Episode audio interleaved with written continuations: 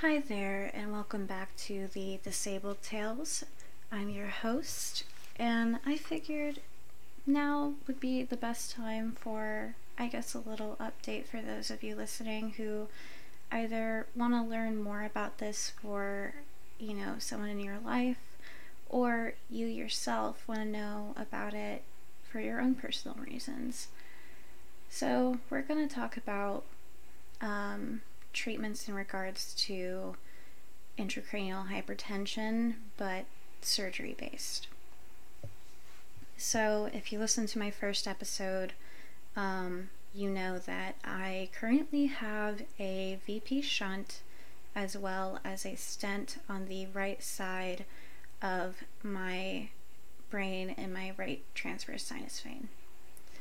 So, you may be wondering, especially if you have researched this uh, disability and you know just kind of know a little bit about it, you may be wondering, why the overkill? So, I'll tell you. Um, I, whenever I got diagnosed, got a lumbar puncture, um, which for those, for those of you listening that don't know what that is, um, basically I laid on my side with my knees curled up to my chest with a um, like x-ray machine over me. And uh, basically I had a, a lumbar puncture with fluoroscopy. So the doctor slash radiologist wasn't going in blind and could see what they were doing. And as I'm laying there I have a very long, like if you look up this needle, it is incredibly long. Um, I have a needle, uh, and basically put into my lumbar um, of my spine, and it one drains spinal fluid and also two measures it. Well, it measures pressure, my opening pressure, and it can help, you know, drain it so that way the closing pressure is a lot less if you're like me with a really high pressure.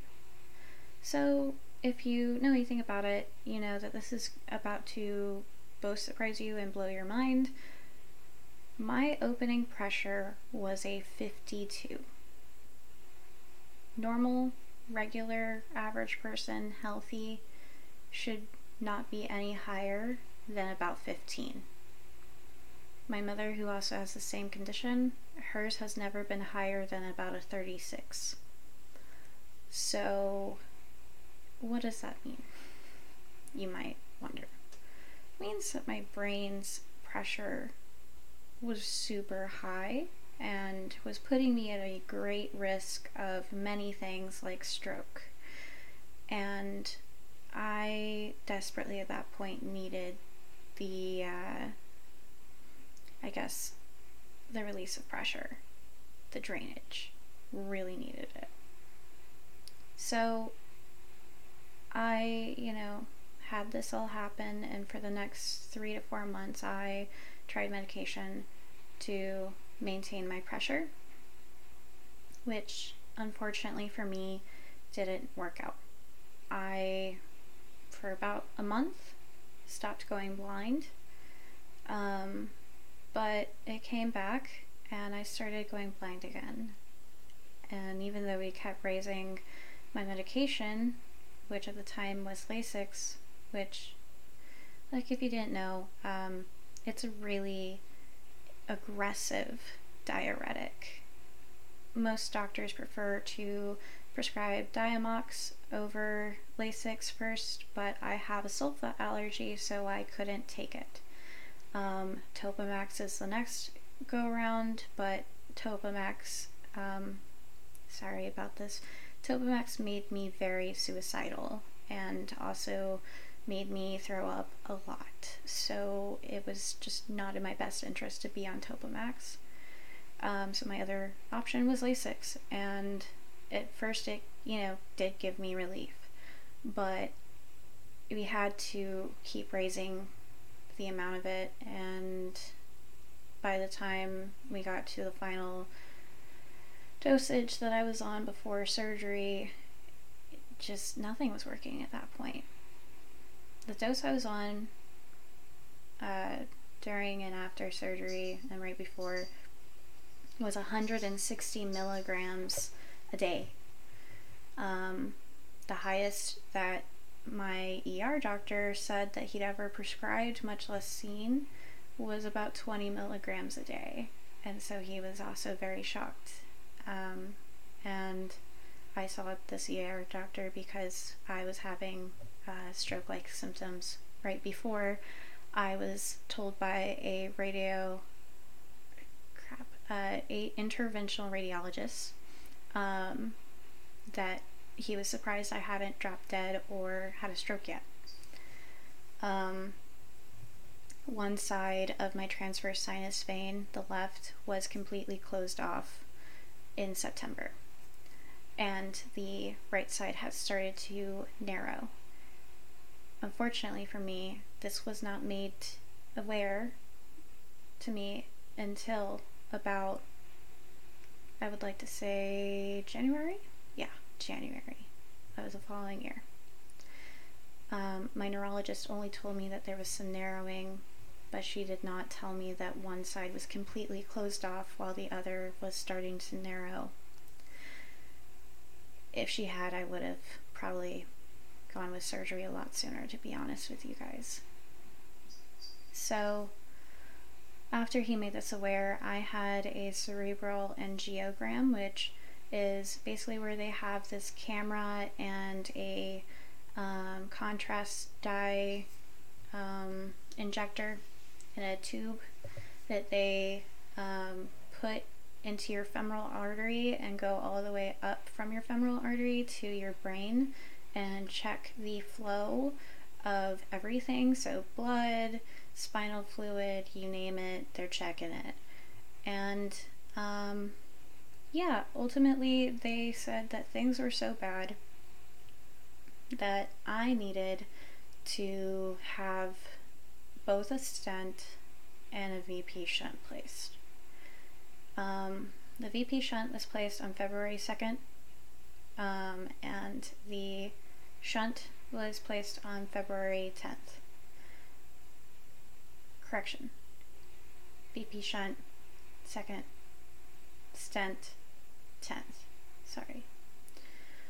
Um, and so, day zero of having the shunt, my symptoms were gone. Everything was starting to get manageable. Obviously, my body was freaking out over one being cut into so massively, but also it was freaking out because there's a foreign object inside of it that it doesn't recognize, and it was terrible. I started um, actually rejecting the shunt at one point because I don't know why no one thought to do this, um, but I had the big brain idea when I was crying in pain. Um, I was like, hey, uh, I know you're about to give me more pain meds because I'm in pain. I'm like, hey, uh, could you check and see if I've been given any muscle relaxers?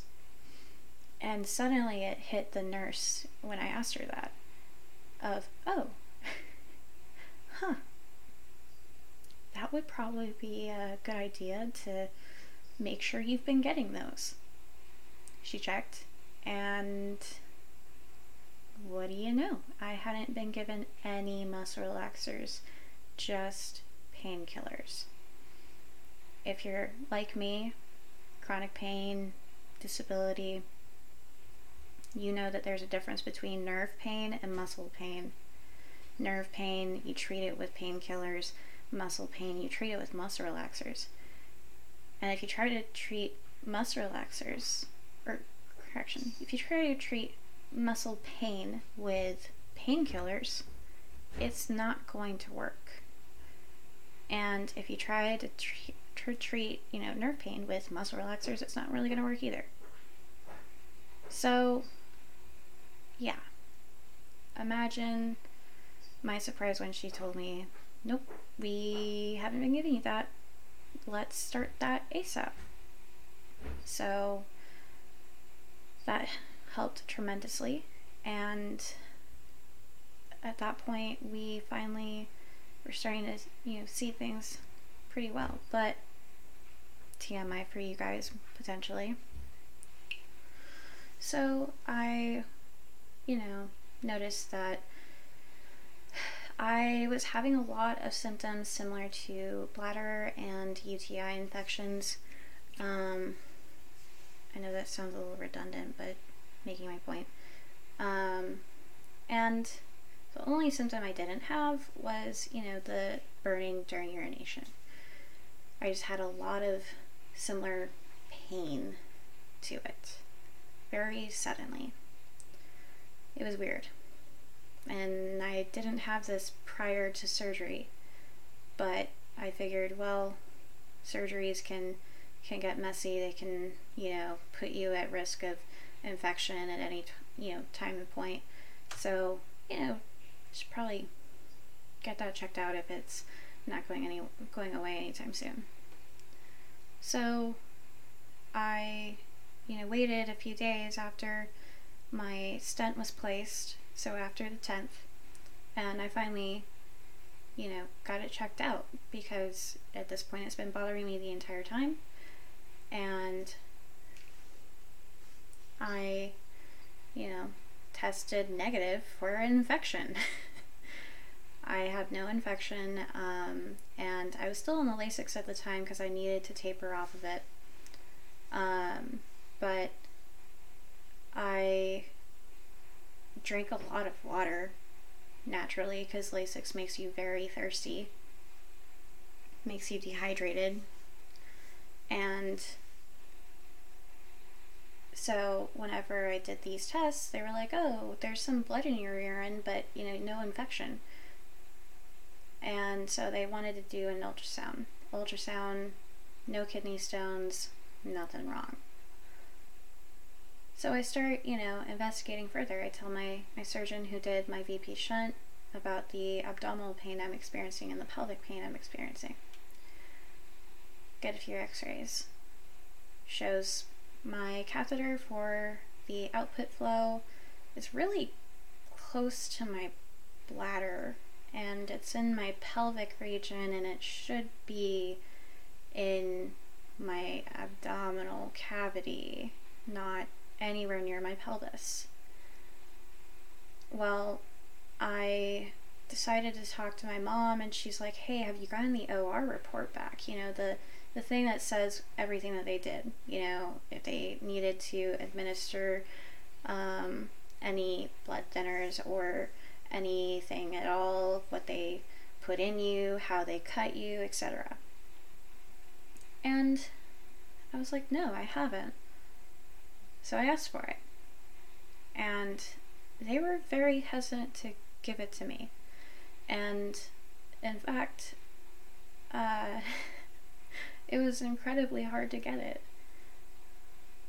Well, finally received it, and I could tell that whoever wrote it, and of course it claimed that my surgeon wrote it, but whoever wrote it, wrote it very quickly and very last minute.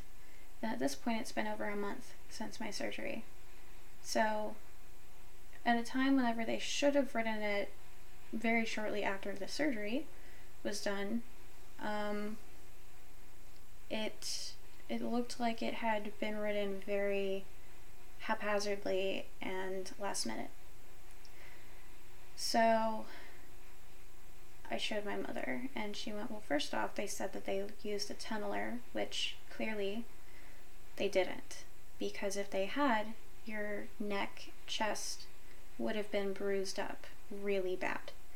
And I have pictures of me during that time, and there were no bruises on my neck, no bruises on my chest, nothing. And she also was like, well, and also additionally, you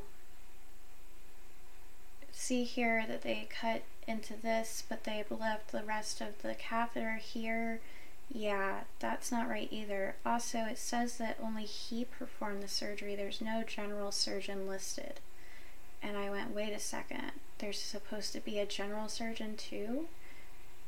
My mother works in surgery, and she was astounded the fact that he didn't have a general surgeon help him do the general surgery part because that's just proper protocol. That's how they normally do it. And so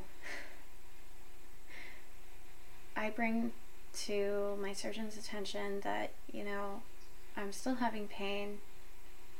What do I do? Everything's coming back as what I just said.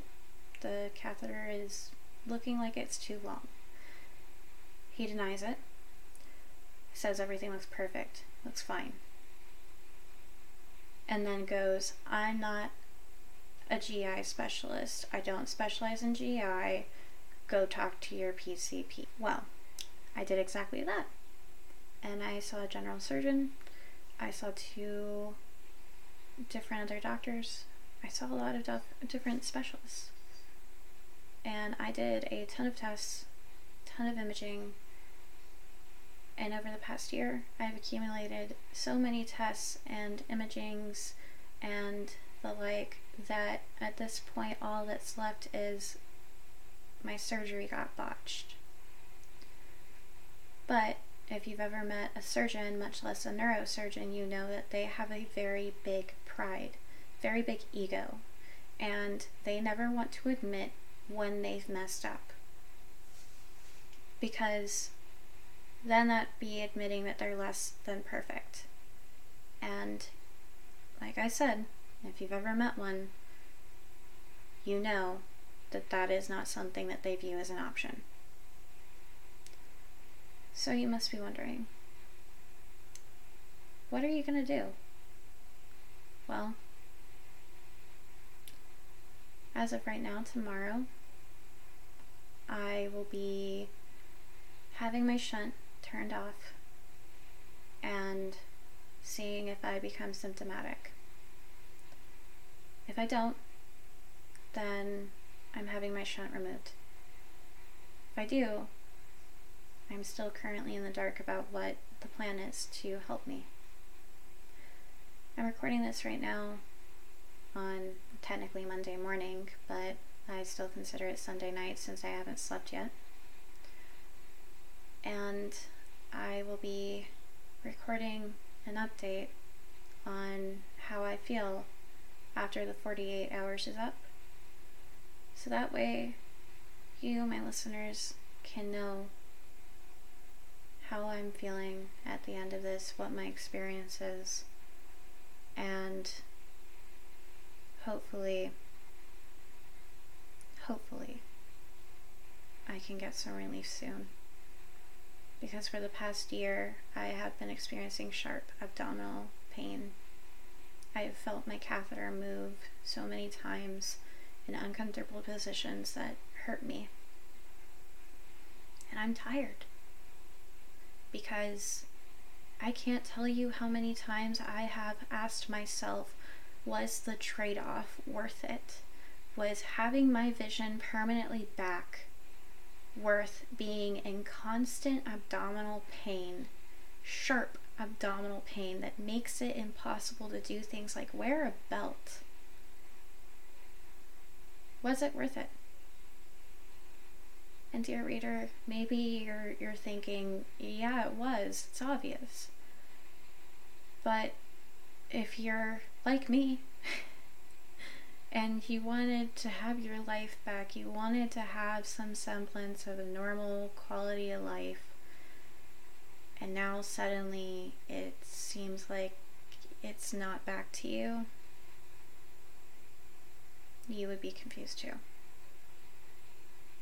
So, I'll be back recording again on top of this adding to it of how my experience was because I feel like you listeners and myself deserve to know and deserve to have updates and know that I am just like you. I am fighting, I am advocating for myself and trying to get to the truth of the matter, figure it out. It's not easy. It really isn't. but I'm going to figure it out. And if that requires me to do uncomfortable things just so I can feel a little bit better, have a better quality of life, then I will do it. And if that means that my surgeon is proven that he hurt me, he botched my surgery, and I end up having to press charges against him, I will do it. Because maybe you felt like you didn't deserve that kind of justice, and I, I know because I felt that way too. But you do. You deserve respect. You deserve compassion and care. You deserve doctors and nurses who take your pain and your symptoms seriously. You deserve health care that actually cares and actually treats you and tries. All those doctor TV shows that show doctors going above and beyond to help their patients to figure out what's wrong, those are lies. But you know what? That doesn't mean that we don't deserve that level of care. Because we do. We deserve to not have to research, to not have to advocate, to not have to scream at the top of our lungs that we are hurting and us disabled people are dying because we are waiting and we are fighting and we are begging for more. And that's not fair. We shouldn't have to. We shouldn't. But that's where our lives are right now. And if you didn't know that already, abled listeners, then now you know. So I'll be back. I'll record and I'll update you guys. Hopefully, there's good news. And this will be all one episode to make it easier. That way, you're not on the edge of your seats waiting. But yeah, I hope all of this goes well. Hi there, and we are now two days after my adjustment to my VP shunt. And as promised in the previous uh, recording, which will be, you know, in the same episode, um, I was going to update you guys on, you know, how it went, what happened, etc. You know, nothing is is too weird. But before I get into that, I really want to give a trigger warning because I know, you know, some people like me can get really overwhelmed or upset hearing about these certain topics. So, um, if you cannot handle medical abuse, um, general hearing about people in pain, and having neglect from doctors, um, this is this is not gonna be a good time for you. So I recommend, you know, if you want to skip this, that is totally okay. So Monday morning, I went in to get my shunt turned off. I say with uh, quotation marks of the fact that you can't turn off a VP shunt without disconnecting the catheter from the valve. So this is more like weaning me off of the VP shunt. Well, unfortunately for me, um, I had talked to the medical distributor rep for the company for my VP shunt, and she let me know that uh, that most likely he'd be turning it down to the setting of 0.5. So just a quick rundown. My VP shunt has the current settings of 0.5 being the lowest and 2.5 being the highest. I have been on 1.5 for the past year. I have not had any adjustments to it, nothing of that sort.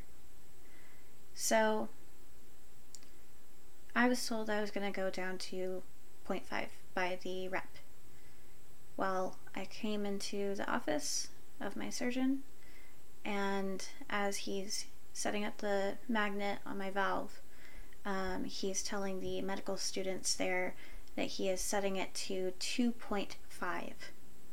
Now, obviously, if you're like me, you're a little alarmed by what's going on, and you ask, you know, wait, why 2.5? Why are we going up and not down?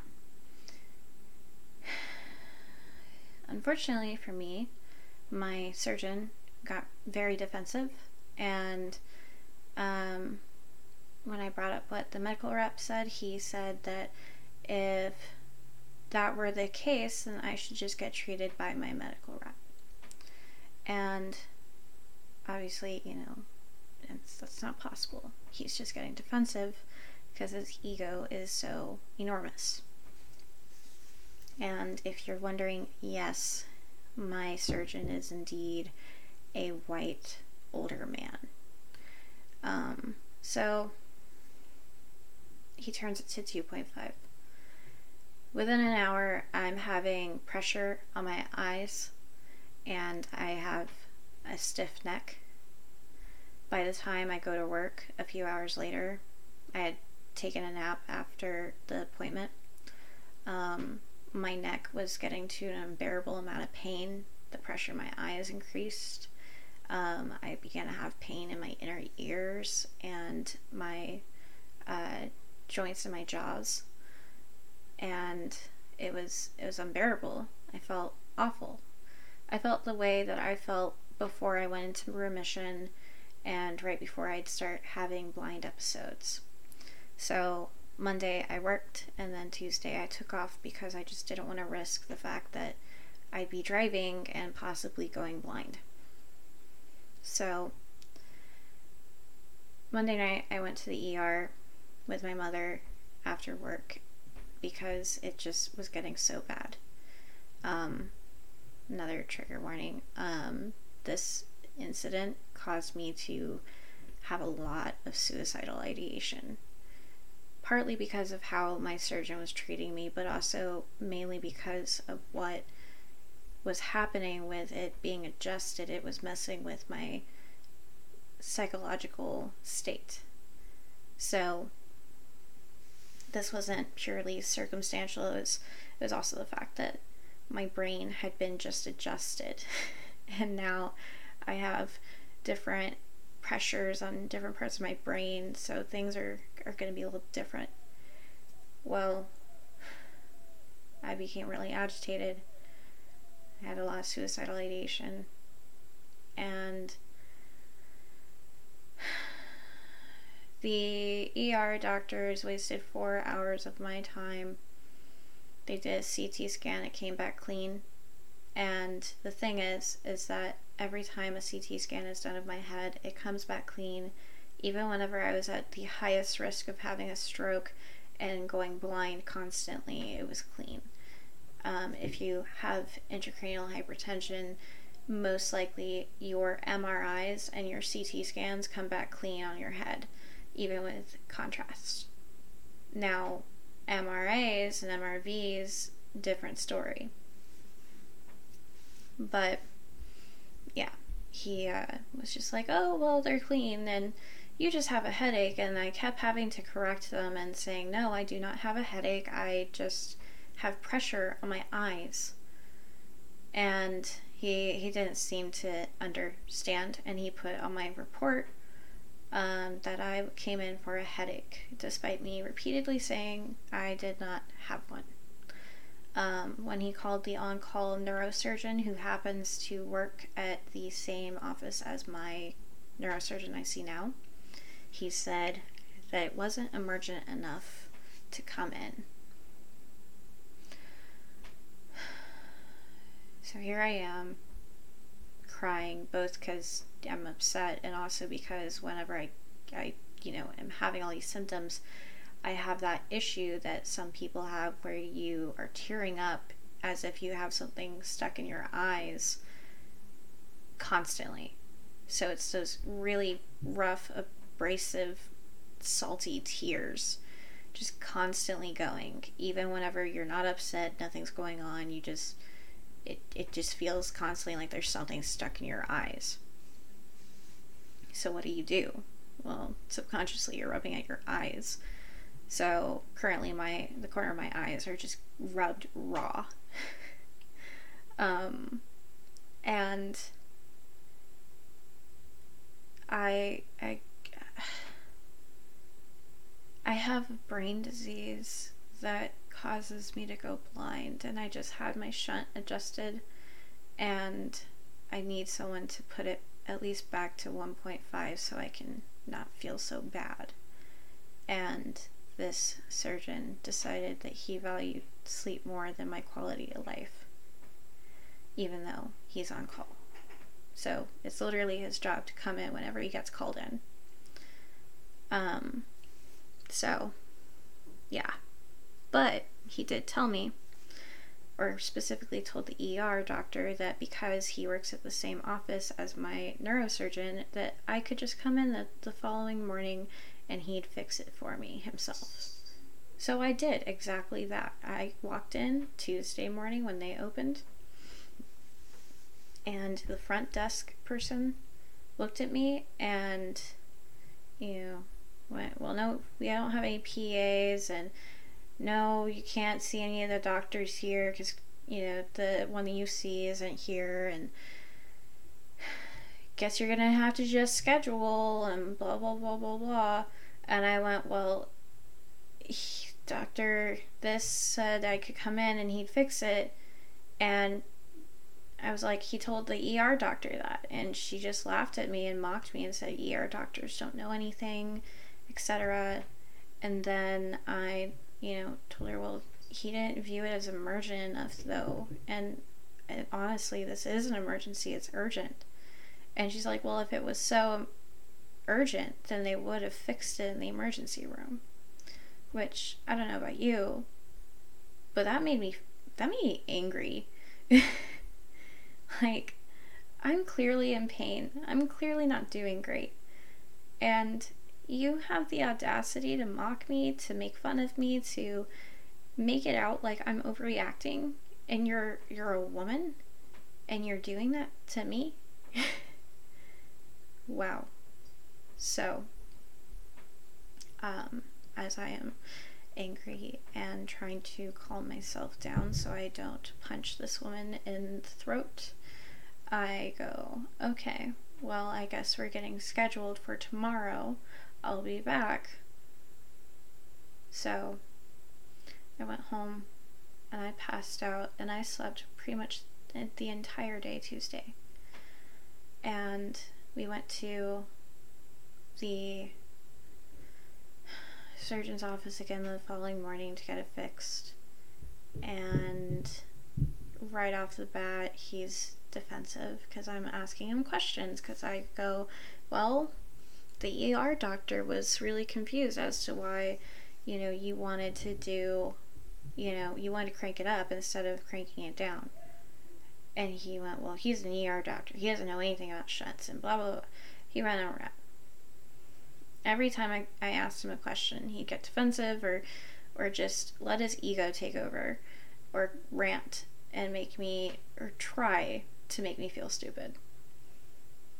And at one point, once again, I haven't gotten my, my shunt fixed yet, so I'm dealing with this all well in pain.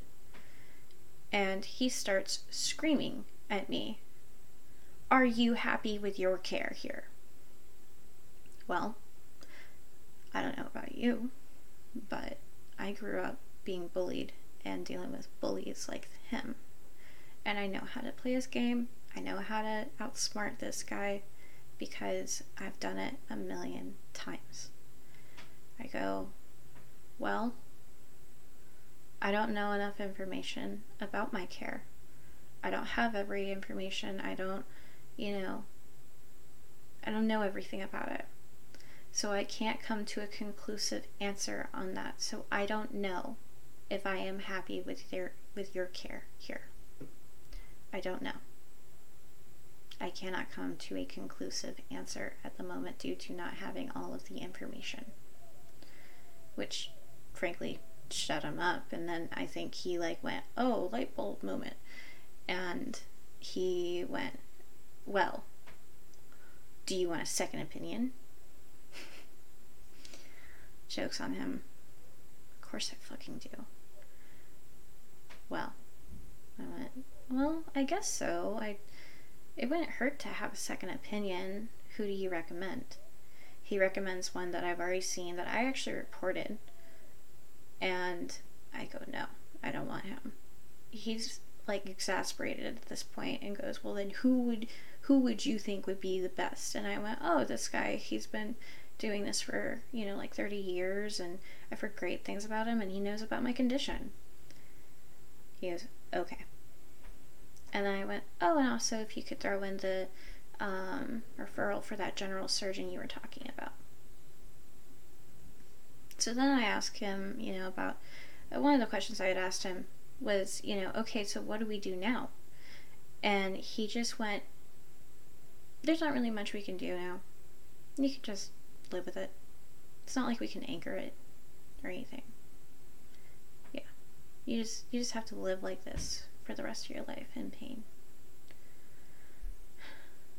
Which, honestly, anytime a doctor has just resolved to that instead of trying to help me, makes me feel absolutely hopeless about my quality of life.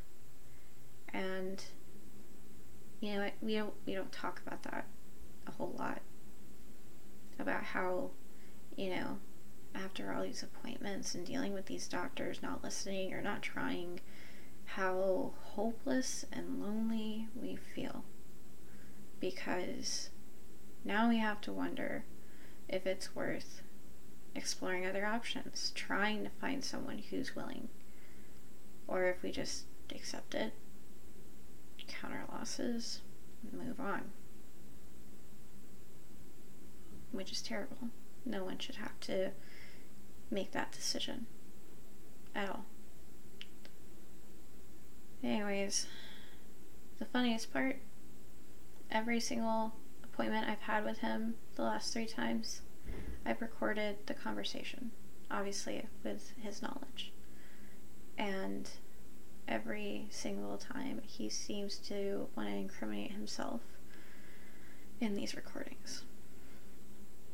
So, within an hour of him adjusting my shunt back to 1.5, I felt tremendously better. I'm still dealing with the puffy and raw eyes, unfortunately, but everything else has finally stopped. And I'm I'm happy about that, don't get me wrong. But I'd be lying if I said I really am disappointed because I, I did have a little bit of hope that maybe, just maybe, I could wean off of this and get it taken out, have my problem solved. But it might not be possible, and it sucks. And I don't know how to make others who have my condition feel better about this because usually by the time we've gotten to this point, we've already tried every avenue to get better. And it's not fair that we don't have enough resources and treatment to try so that way we don't have to go under the knife. But yeah, I'm feeling better now, but I will be seeing a second opinion as well as a general surgeon. And maybe, hopefully, soon, someday, I can find relief within my pain. And I hope if you are listening to this and you're struggling with pain or chronic pain in general, I hope one day you can also find something that helps manage your pain something that makes your quality of life so much better in regards to your pain management. I hope you can find that soon. Cuz this this has never felt good But yeah. I'd say we've gone over everything. And hopefully one day things will get better. So I'll see you next time on the Disabled Tales. And I hope you have a wonderful week. Bye bye.